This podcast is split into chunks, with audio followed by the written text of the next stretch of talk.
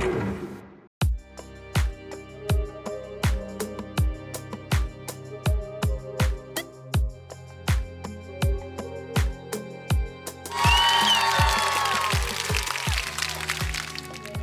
んにちは、トミトです。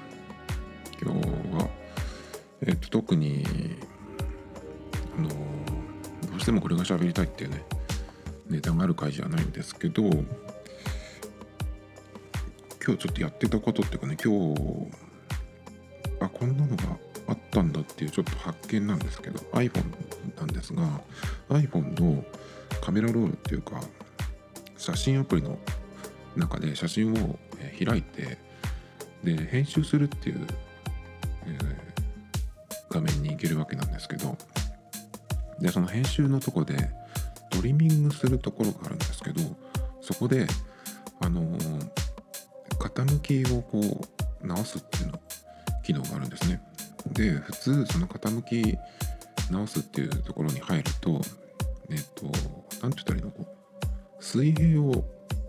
撮れてない写真をちょっとこう傾きを調整して水平が撮れてるようにね編集するっていうことがあるんですけどあのできるんですけどその水平だけじゃなくて何て言ったらいいのかなこう前後の傾きと左右のこの傾きもね直せるっていう風にいつの間にかなってましたね。あの iPhone のその編集機能で。いつもねその水平を直すっていうのだけしかやってなくてその横のやつは何だろうなと思って横に2つあったのでやってみたんですけどそうするとね結構その写真撮る時って水平に関してはあのよくあの見るっていうかね見るんですけどだけど結構その例えばど真ん中で撮らないといけなかったのにちょっとその角度がついてしまったりとかあとはそのカメラ持った時にちょっと前に傾いてたり後ろに傾いてたりっていうこともね、えーあったりするわけなんですがそれを後から一応直すことができるっていうねちょっとその 3D な感じに写真が動くんですよね。どういう仕組みなんだろうと思って iPhone のそのねメラロールの編集からそれができるってすごいなと思ってさすがっていう感じでね。iPhone 今デザインに関しては僕は11が史上最悪だと思ってるんですけどやっぱりね iOS ってそういうとこも含めてねやっぱ素晴らしいんですよね。だからねほんとデザインなんとかしてほしいなっていう感じで iPhone ね今も Apple Watch も使ってるし。なのでちょっと iPhone がねまあくなると困るんですけどなくなることはないだろうけどまあ Android とね並行して使おうかなと思ってるところなんですが。でまあ Apple Watch がねちょっと今困ってまして何が困ってるかっていうとあのランニングしに行く時にね Apple Watch 必ず必要なんですけどっていうのはまあその、えーどのくらい走ったかっていうのとかその計測もあるしあとね何て言ってもその音楽がこの Apple Watch の中に入れられるんで iPhone を持って、えー、とケーブル付きのイヤホンを挿してね、えー走ってた頃に比べるとものすごい進化なわけですよ。でそのね Apple Watch で曲を聴くためにはえっとその Apple Watch 自体がセルラー版のやつだったらねあの Apple Music に入ってれば Apple Watch 単体で単独で通信ができるからいいんですけど、まあ、僕の使ってるやつはですね買った時に、えっと GPS のスペースグレーしかなかったんで、まあ、それを買ったんですけど、まあ、なのでその GPS モデルなんですね。で GPS モデルの場合は Apple Watch で音楽を聴きたい場合はどうすればいいかっていうとその Apple Watch の中に曲をねその保存しておくことができるんですよ。Apple Watch 今シリーズ4なんですがシリーズ4だと、え16ギガのストレージがあるんですね。シリーズ5は確か32で倍になってるんですけど、まあ、16ギガでも、まあ、そのアプリを入れたりしてもそんなにねえっ、とたくさん使うってわけではないし、まあ、そもそもね Apple Watch の、まあ、アプリがまだまだそんなにあの多くないのでそこまで、えー使わないんですけど、まあ、その分だから音楽を入れられるんですけどで入れ方に関してなんですが、えー、iPhone のウォッチアプリを開いてそこからミュージックっていうところに行くんですね。そうすると、えー、そこで Apple Watch に保存したい曲を、えー、セレクトとかあの選ぶんじゃなくてプレイリスト単位であのこのプレイリストを Apple Watch に保存するっていうふうにするんですね。だからそのプレイリストを選ぶと、えー、その選んだプレイリストの中に入ってる曲、まあ、プレイリストを丸ごとその Apple Watch の方に保存してくれるっていうことでで保存に関してなんですけど Apple Watch が、えー、充電器につながってる状態。で、えー、iPhone がそばにあるとその自動的にね、えー、同期してくれるっていうことなんですよ。で一番最初にそれやった時は、えー、と Apple Music のプレイリストですね。を選んでですね。だからその iPhone の中にそもそも、えー、保存というかダウンロードしてある曲じゃなくてプレイリストだけを指定して、えーまあ、このプレイリストをアプローチに入れたいというふうにね、えー、指定しておいて。であの、プレイリストね確か6つぐらい選んだんですけど、まあ、全部ちゃんと、えー、アプローチの方にそのプレイリストごとね保存されてたんですよ。でそのプレイリストっていうのはアプローチのプレイリストっていうのは、まあ、大体がその時々その中身がね更新されるんですよ。新しい曲が入ったりとかねまあなくなったりする曲とかもあるんですね。だからそのアプローチでそのプレイリストをその選ぶというか保存自分のライブラにに入れる時にあの曲が、ね入れ替わるから気に入った曲があったらそのライブラリの自分のライブラリにその保存しておくといいですよっていうようなメッセージが出るんですけど、まあ、そんな感じでそのプレイリストの Apple Music のプレイリストの曲っていうのは入れ替わるんですね。で Apple Watch にその保存しちゃるプレイリストの曲も入れ替わるんですけど、えー、と入れ替わっていった時になんかその新しい曲が自動的に保存されてなくて、えっと、曲自体はアプローチのプレイリストを見ると入れ替わってるんですけどそのクラウドマーク雲ママークがねついたままでウォッチ内にね保存されてないんですよ。でなんでかなと思ってでちゃんとねえっと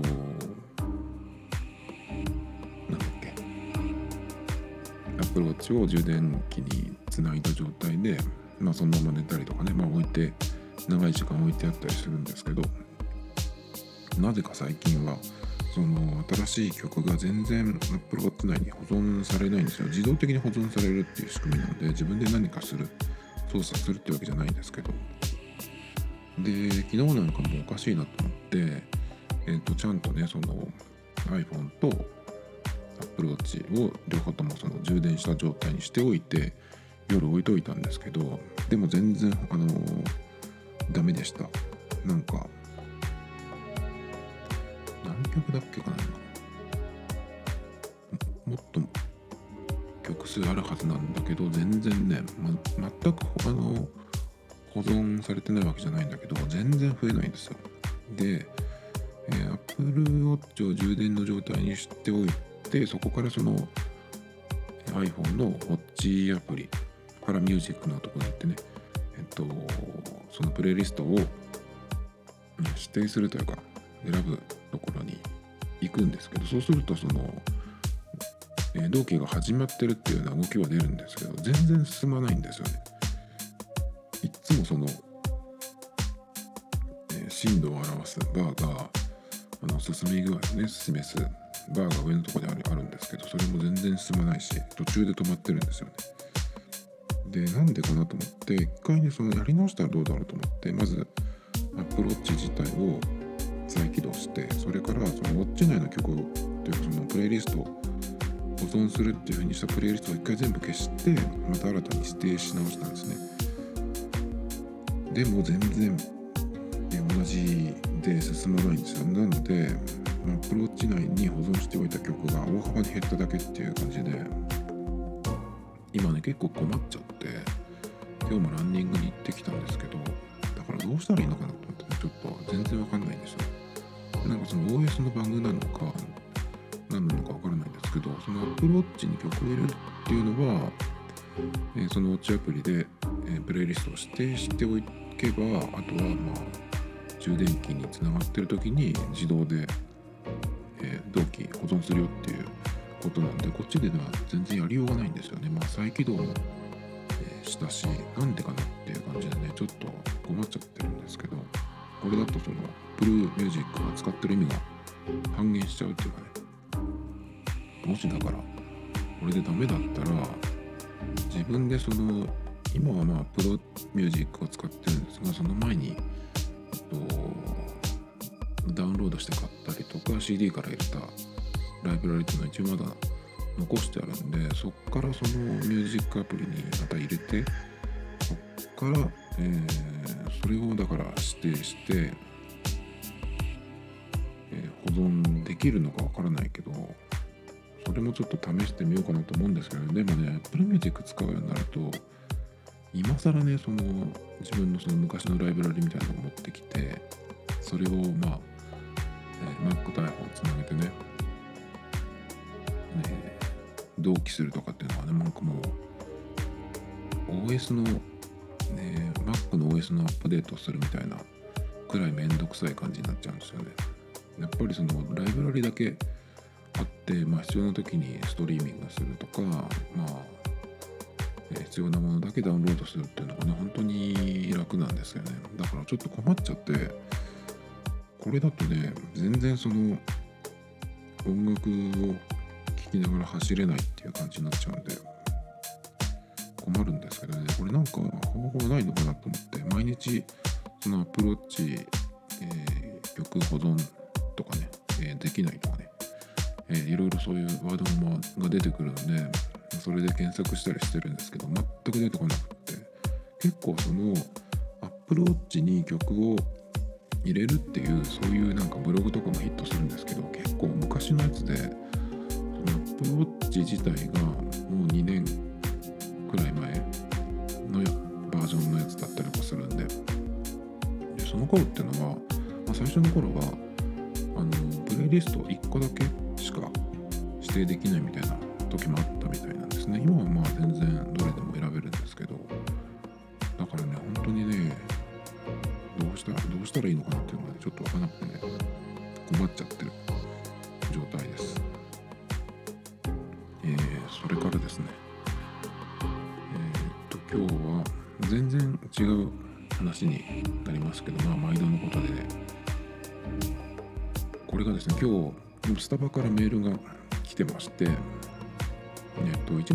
17日来週の金曜日かな。からスタートの、まあ、新しいメニューがなんか公開されてるっていうね。公開されましたっていうなんかメールが来て。えっ、とマイスターバックスっていうねなんかその会員になってればそのページに行けるんですけど。今度はですね今はねえっと小豆ときな粉のやつ。僕きな粉がもう全面的にダメなんで今のはあの言ってないんですけど今度はですねえまあ、バレンタイン企画っていうような感じでチョコレート with アーモンドプラリネフラペチーノこれ大本命ですね。これはうまそう。それからホワイトチョコレート with ラテ。これはちょっとあんまり好きじゃないかな。それとねチョコレート with パッションフルーツフラペチーノ。これはちょっと想像がつかないですね。パッションフルーツってどういうのだっけかな？それとチョコって合うのかな？あのお菓子のルックっていう粒のチョコレートがあるんですけどあれとかは割とそういうフルーツ系とかもやったりしますよね。なんかそういう感じのかな。でもそんなにでもフラペチーノってそのなんていうの？その氷が使ってあるんで細かいね。だからそのチョコ感はんまりそこまでしないかなっていう感じもしないではないんだけどこの特にねパッションフルーツフラペチーノのやつは。あともう一個。もう一個ありましてそれがですねチョコレート with ミルクティーフラペチーノっていうのがあるんですけどこれは1月31日なんちょっと、ね、後なんですけどね。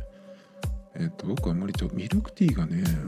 どうも好きになれなくて。なんかお茶にミルクが入ってるっていうのがねなんか嫌なんですよね。だからちょっとまあこれだったらでもちょっといけるかもしれないんですけどまあでも最初のチョコレートウェザーモンドプラリネフラペチーノスネークだ行くんだったらミルクティーがダメなんであのこんだけね今タピオカが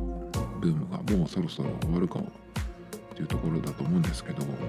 結局全然いかなかったですね。僕個人的に2年ぐらい前にタピオカブームが来ちゃってその時にねあの静岡駅とかあとどっか他のとこにもあったんですけどそのタピオカをねクレープとタピオカ売ってる店があってそこでねえっと飲んだりしてたことがあったんですけどその時もね、えっとそこは結構いろんな種類があってミルクティーとかじゃなくて、えっとカフェオレベースみたいなコーヒーベースみたいなやつがあったりしたので、まあ、それで飲んだりとかね。あとなんかマンゴージュースみたいなやつがにタピオカ入れたりとかってのもあったんで、まあ、それで、えー飲んでたりしたんですけどね。今こんだけねいろんなそのタピオカの店があるんですけど、まあ、ほとんど割と、えーなんだろうお茶ベース。ミルクティーですよね基本的には。それとあとやっぱりね現金が必要なんでそのみんな大体タピオカってあんまりそのうんと初期投資みたいなのいらないっぽいなんですよ。いらないっぽいんですよ。そんなに高いお金が。だから毎日行列ができるようなところでえっと開けばまあ初期投資2ヶ月ぐらいで回収できるみたいな感じだと思うんです。だから春ぐらいからもしやってるお店だともう全然今はもう、えー来れば利益になるっていう感じでまあその材料費もそんなにしないみたいなんだからねそう考えるとうん多分ほとんどのところがそのブームになってから始めたところっていうのはね、えこれからもやっていくんじゃなくってまあ終わったらいつでも畳めるようにっていう感じで他の授業をやってるところがそのやってるっていうのも結構あるんじゃないかなと思うんですよね。なのでまあそう考えると、まあ、キャッシュレスの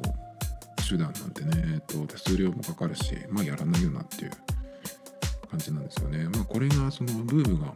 終わって来年の夏とか来年じゃない今年今度の夏とかにも、えもしねその残ってればその時はそのそこで、えキャッシュレスで行ける店として残ってたらいいんですけどね。どこだっけな？サンディエゴとかアメリカのサンディエゴとかだ。なんかこの間テレビでやってたんですけど。ピオカがあってそこはタピオカって言わないでボバって言ったかな。いいんですね。なんかそういうとこで飲んでみたいなっていう感じがします。でこのえっ、とそのスタバのね新しいの、えーメニューが出ますよっていうそのメールが来てて、まあ、リンク飛んで今見てるんですけど、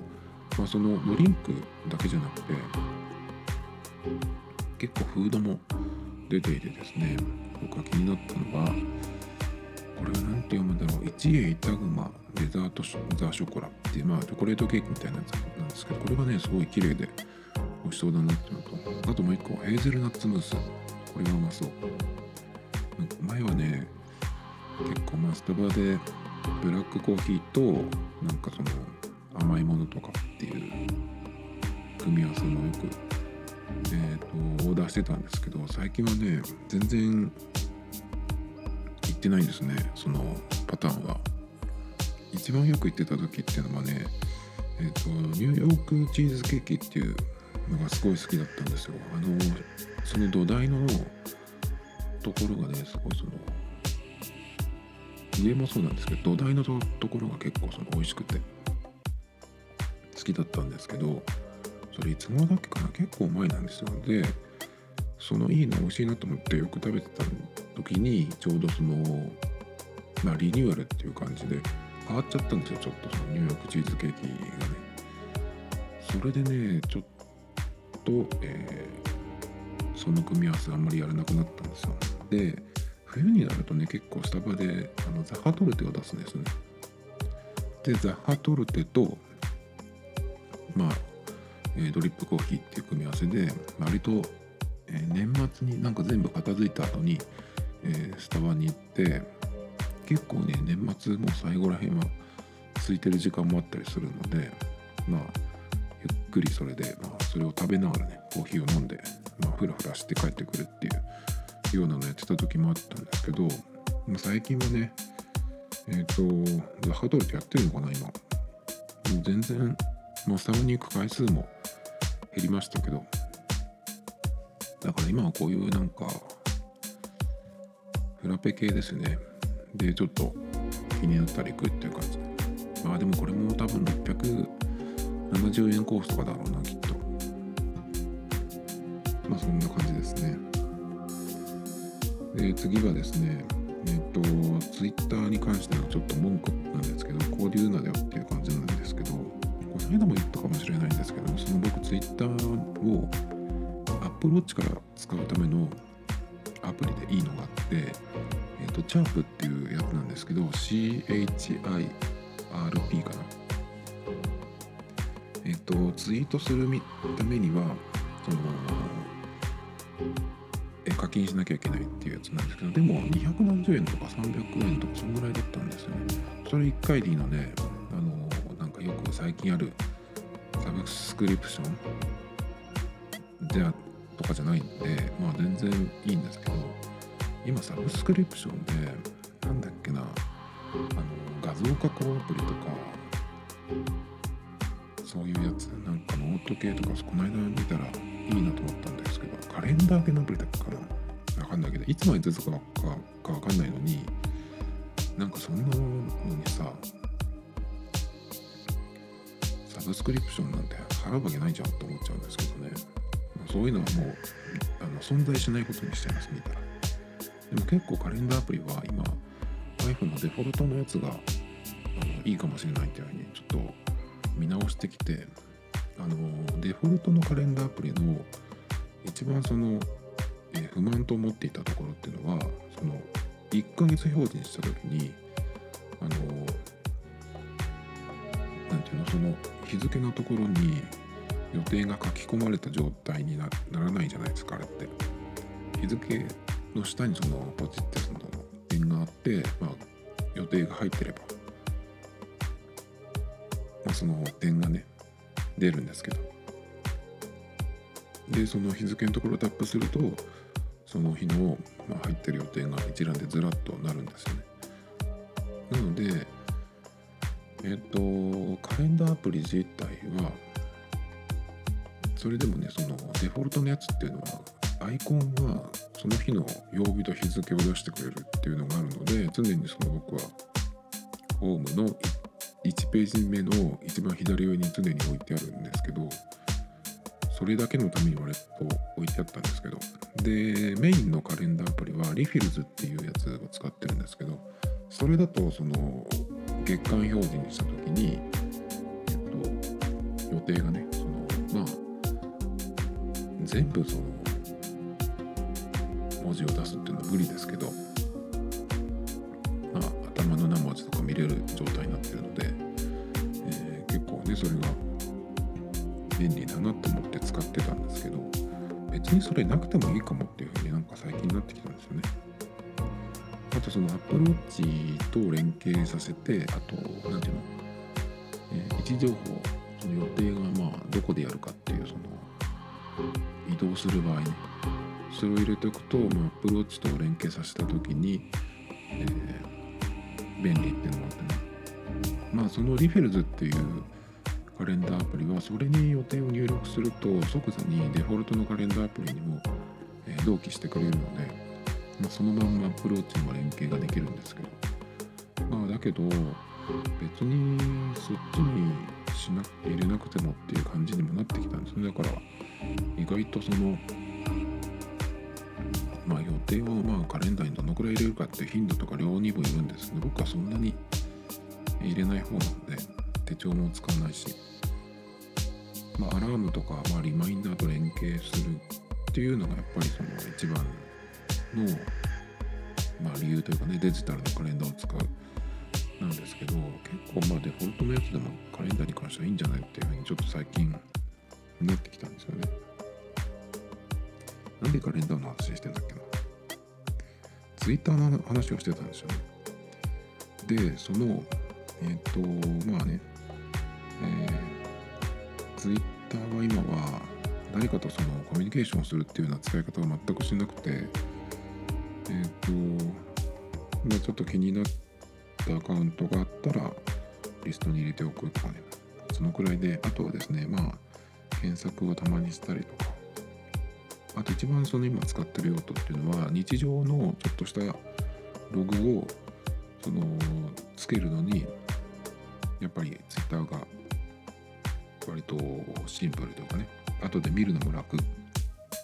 なので、え、それにね使ってるんですよ。でその時に他にないかなと思ってその日記系とかジャーナルアプリっていうのも探したんですけどえっ、ー、と iPhone で読み書きができる。それから Mac でも見られるもの。でもし可能ならば Apple Watch でもできるものっていうことで、まあ、Apple Watch を負けとしても、えー、Mac と iPhone で両方見られるもの。でもし、えー、その Mac で見るって時に Mac のアプリとかじゃなくてブラウザ経由だったらまあ、アンドロイドを使った時とかも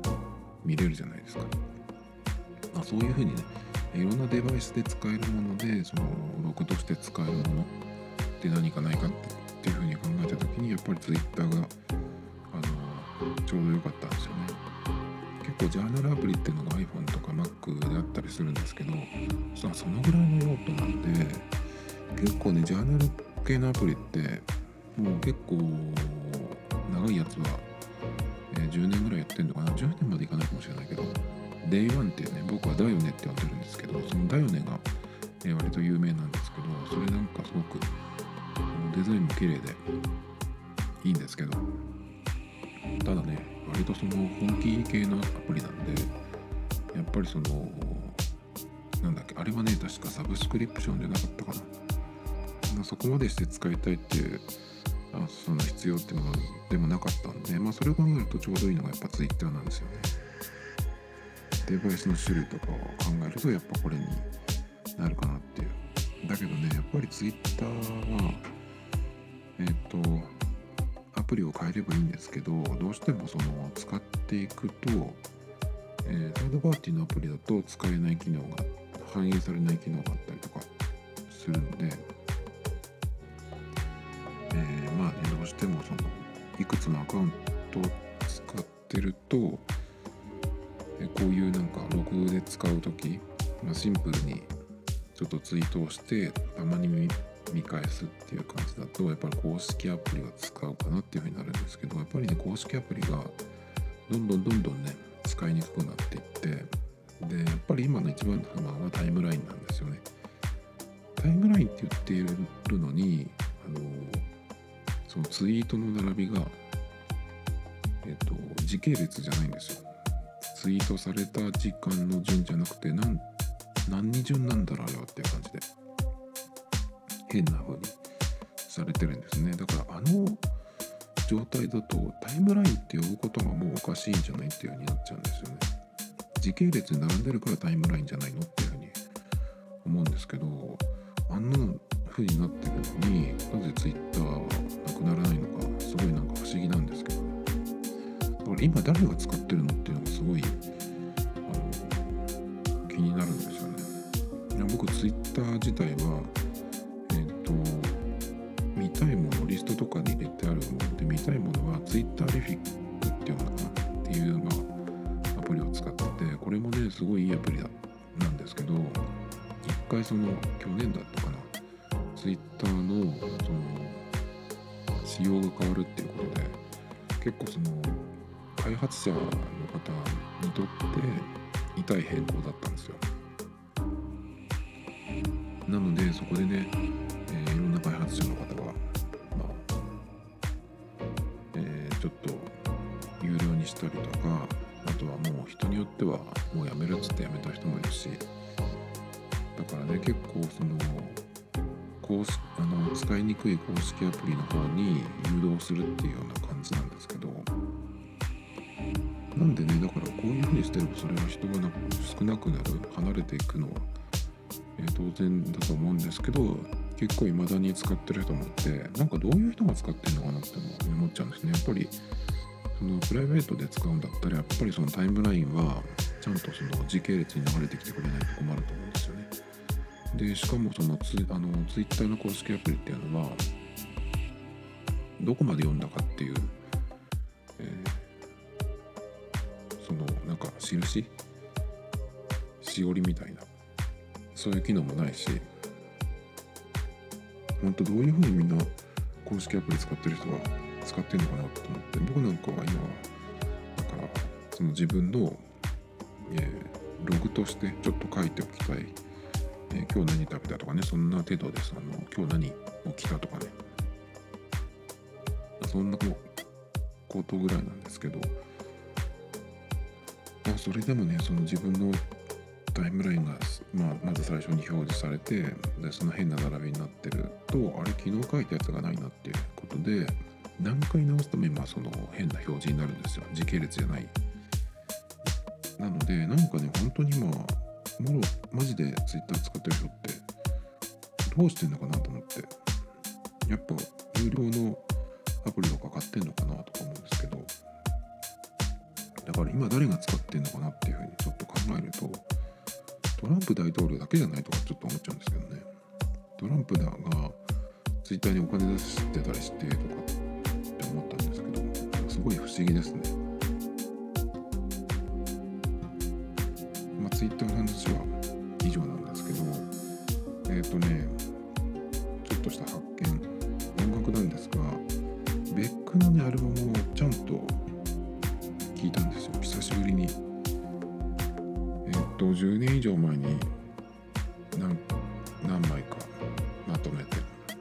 てたことがあったんですけどその時あんまりね僕はアベックがピンとこなくてその時に聞いてた音楽と全然違うからっていうのもあったかもしれないんですけど今ねこの、えー、ヘンテコ BGM をあの作るようになって毎週だから23曲作ってるのかな、まあ、そういうふうにねちょっとその作るようになるとその聞こえ方っていうのもちょっと変わってくるんですね。それなんかちょっと Apple Music にベックの昔のアルバムが来てたんでオディレイっていうアルバムなんですけどそれをちょっと聞き直してみたらなんかすごい良くてあのめっちゃセンスいいじゃんっていう感じのアルバムですごい良かったんですよね。お前が言うのよっていう感じなんですけどあやっぱねすごいなっていう。すごいっていう感じじゃないけど。やっぱセンスいいなっていう感じでしたね。で今日もちょっとニュースをピックアップ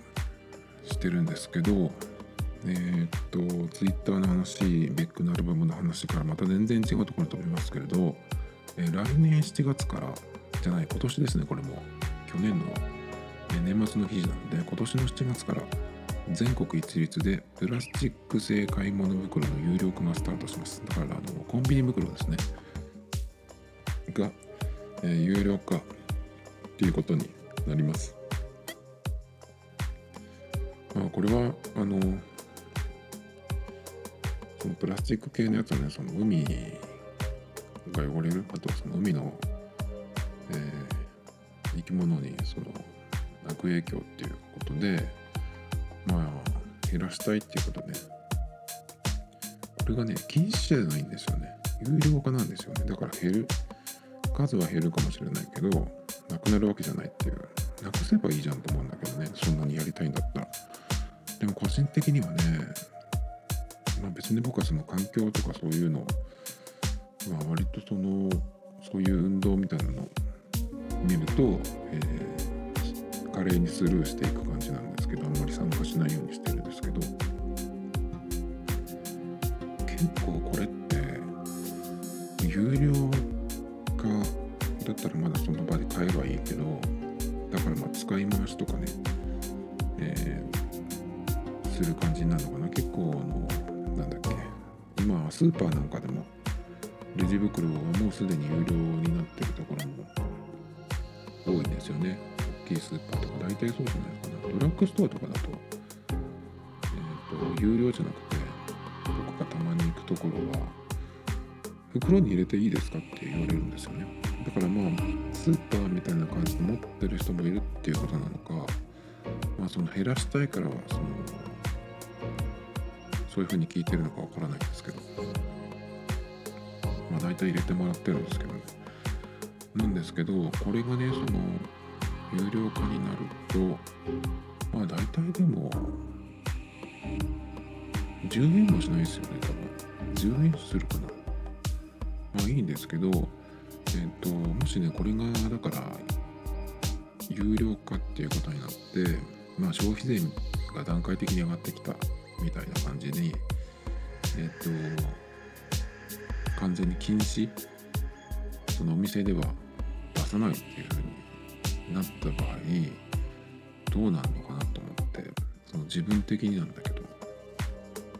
だからマイバッグエコバッグみたいなものを持ってくださいよっていうことだと思うんですけどあのスーパーとかドラッグストアとかに行くっていうふうに分かってる時家から出かける時はね別にいいですけどなんかの帰りに寄るとかあとコンビニなんかはまさにそうなんだけどコンビニってフラッと寄るじゃないですか。その時に、えー、そのレジ袋の代わりになるものマイバッグっていうのそれを持っているかっていうところなんですよ。今はなるべくその、え、荷物を持たないようにできればしたいなっていうふうに思ってましてそうは言ってもね割と、えー、Mac、MacBook を持ち歩いたりすることもあるし、それからまあ iPhone はでかいからバッグに入れないとっていうのもあるし、今はね、まあ、えー、アウターのポケットに大体入るからいいんですけど、夏、春夏なんかはね、やっぱり何かしらの、えー、バッグが欲しいっ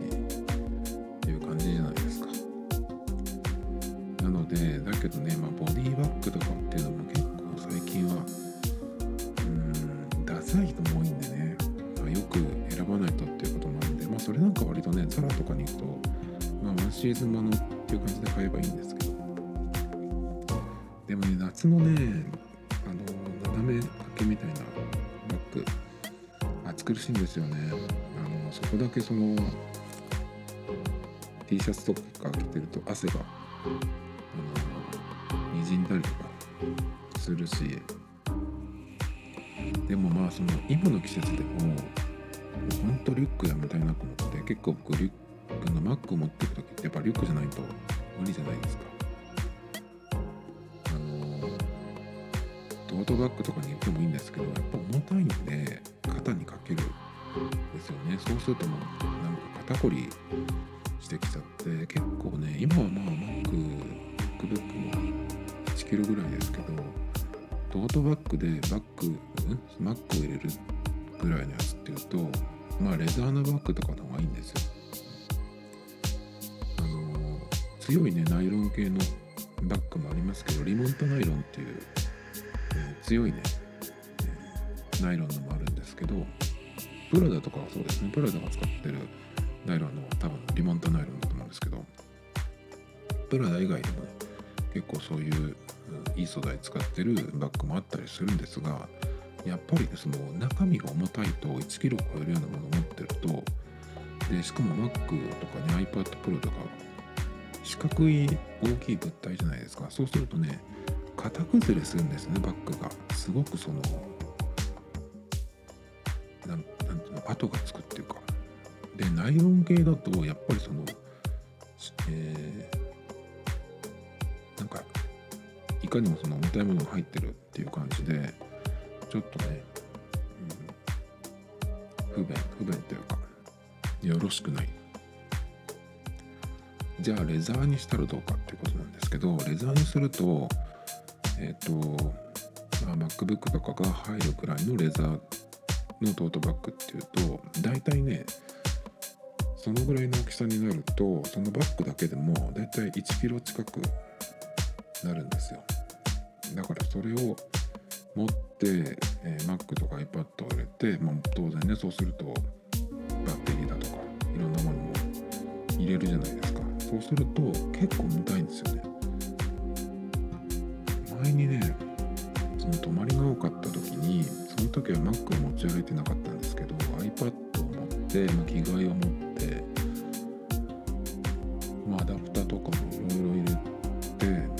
どっかに乗せたんですそのバッグ。があまりにも重たかったから。そしたら7キロとかあったんですよね。結構でかいトートです、まあ、それ自体で1キロぐらいあったんですけど。やっぱりいい革のバッグとかってなるとまあそのそれ自体が重たい。でやっぱりねトートバッグっていうのは結構そのきついなっていうのがあったので割と今はきい荷物は、まあ、リュックで行ってるんですけどまあ本当リュックって見た目がダサいんでなんとかしたいなと思うんですけど今なんか結構そのボリュームのあるアウター着てでリュック背負ってそのマックが入るようなリュックなんで割とその厚みがあるわけですよちょっとね。そのね自分のその姿横から見た姿をねどっかにこう映してみるとねものすごいダサくて本当にねもう嫌なんですけどでもそういう人今いっぱいいるじゃないですかリュックの人。本当に嫌だなと思って。今のファッションのその日本のファッションのそのトレンドってどっかがなんかダサいもの競争みたいなのをやってる感じがするんですよね。なんかシルエットにしても物にしてもそうだし。あのなんだっけ。ジョブズみたいな格好。ノームコアって言い出した頃あの辺からちょっと変になりましたね。あの辺からまあジョブズはジョブズの格好で自分のいつもの格好だから別にいいんですけど、まあ、別にジョブズファッションっていうわけではないんだけどなんかその辺のノームコアって言われたあたりからそのシルエットがでかくなっていってみたいなねその辺からどんどんどんどんおかしくなってきましたね。ファッションはね常にダサいっていう。ジョブズの格好で思い出しましたけどジョブズが亡くなった頃にあのなんかあの格好を真似てるねおじさんがいてそのちょっとね笑いをこらこらえるのに大変でしたね。でたまにいるんですよその違う人が。全然違う人でそういう格好してる人がねたまにいらっしゃっていつだったかね、えっと、お店にいてそれもなんか下場かどっかかな。そしたらねそのおじさんそのジョブズコスプレのおじさんがえっとなんかなんかをやってたんですよ。えっとパソコン開いてかなんかやってて。でほ他のお客さんその人もえおじさんでそっちはねちょっとなんていうのかな。ちょい悪風ではないんだけどファッション的にね。ちょい悪系を狙っているのかなっていうのはまだそのジョブズコスプレとは全然違う方向のファッションの人で。えーとなんかねその2人がねちょっとこうも揉めてたんですよ。でそのちょい悪系の人がそのジョブズコスプレのおじさんの肩をなんかのつついたんですよ。そしたらそのジョブズコスプレのおじさんがなんかねもう騒いじゃって「暴力ですか?」とかっつってとかなんか急に騒ぎ出してねそのくらいのことでだよでちょい悪のおじさんはなんか笑ってたんですけどでそのままねえーなんかねジョブズコスプレのおじさんが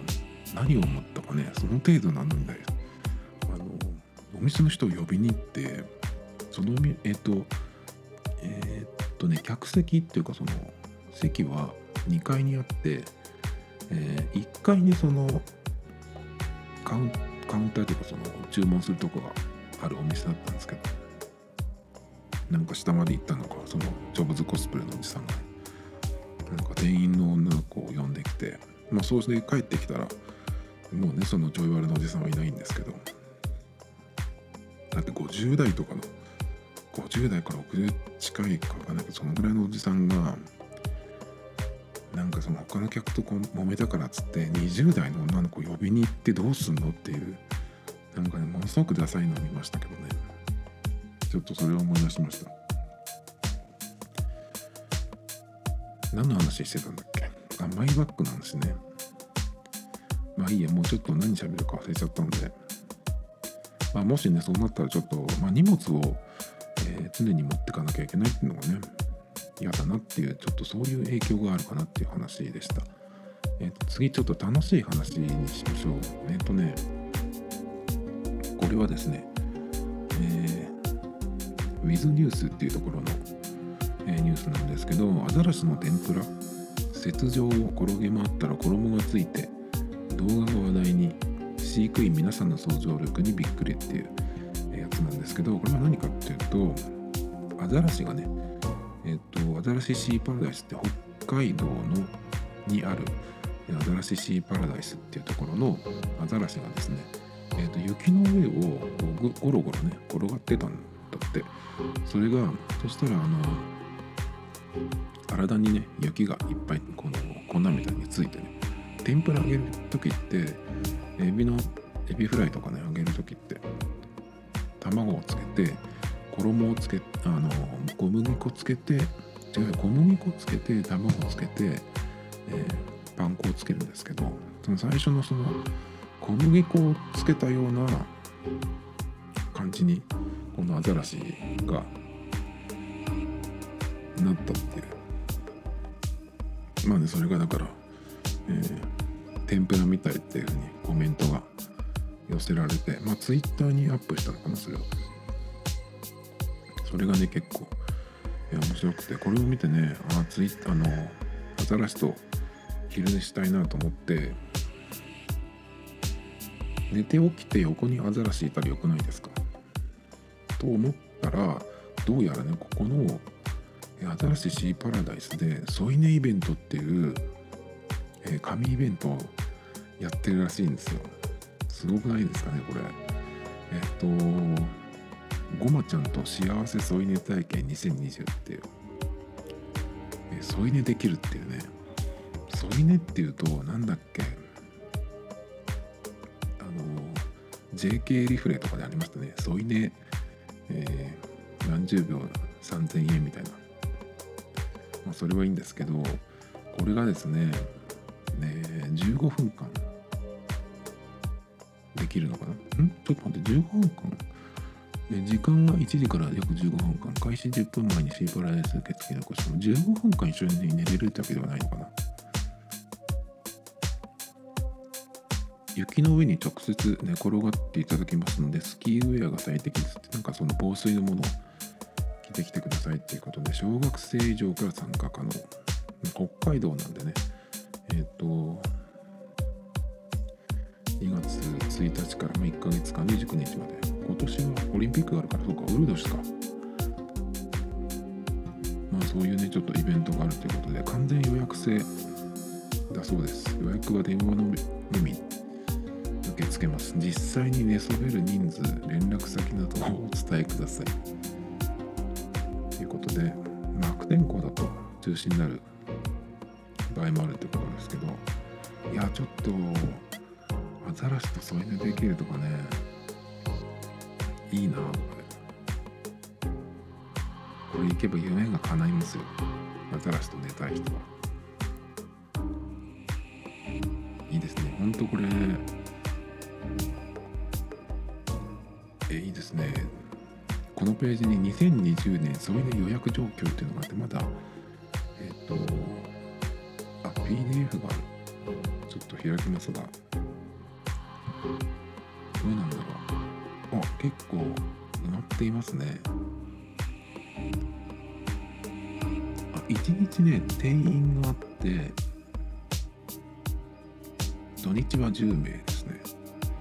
平日は6名。大体まあ埋まった。まだまだでも埋まってないか。すでに申し込みしてる人も結構いますね。土日はもう、えー、23名いるんですけどまだ全部結構空いてる。空いてますね。平日も結構空いてるので残りが今の段階で1月10日現在で、えー、埋まってるのがですね2日2日間だけ14日金曜日と19日水曜日が、えーと、埋まってますがそれ以外はまだ取りますね。土日なんかも結構空いてるのでアザラシの横30センチほど横にうつ伏せに寝そべってもらい記念撮影できる。一度に2名まで添い寝することが可能です。30センチか。いやー3ミリまで行きたいんだけどな。ダメかな。でも30センチでも結構ですよね。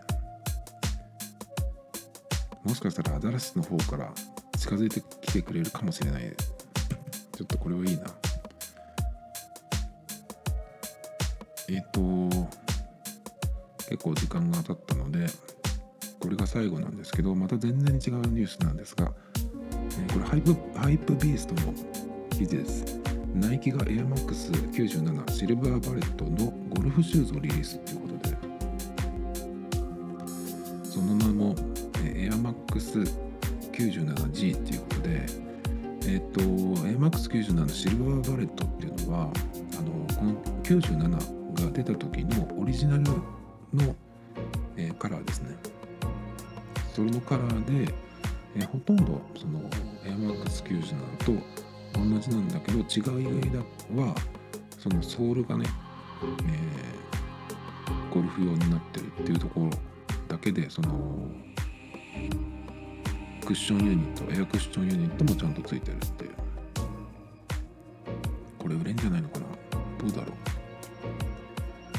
構ねナイキのこのエアマックスってあの、まあ、他のジョーダンとかもそうですけど最初に一番最初に出たオリジナルのカラーって一番その一番かどうかわかんないけどかなりその何のモデルでも高いんですね。価値が高いんですよ。でそのずっと売ってないですしたまに復刻するんですけどまあめったに出ない。でそれも結構やっぱり数を、えー、絞ってくる。んでなかなか買えなくてレアなものになっちゃうんですけど。だから AirMax95 とかあのイエローのグラデーションあのダウンタウンの浜田さんとかが出た時に履いてたりしましたけどね。楽器の使いで履いてるのも見たことあったっけかななんかの映像で。なんですけどまあ結構だからその最初に出た時もどのくらい出したのかわかんないですけど今はもうそういうね90年代の AMAX なんて。オリジナルカラーは、まあ、ほぼ出てこない。出ても本当に何年に一度で。まあ今なんかねやっぱり転売屋に買われちゃう。でまあ普通に買えないんですけど。まあ結構これはそういう意味では、まあ、このシルバーバレットも結構人気のモデルだと思うんですけどね。なかなかゴルフのシューズでエアマックスっていうのもかっこいいんじゃないかなと思うんですけどね、まあ、ゴルフやらないのでちょっと、ま、これを見ることはないと思うんですけど。というわけです今日はそんな感じです。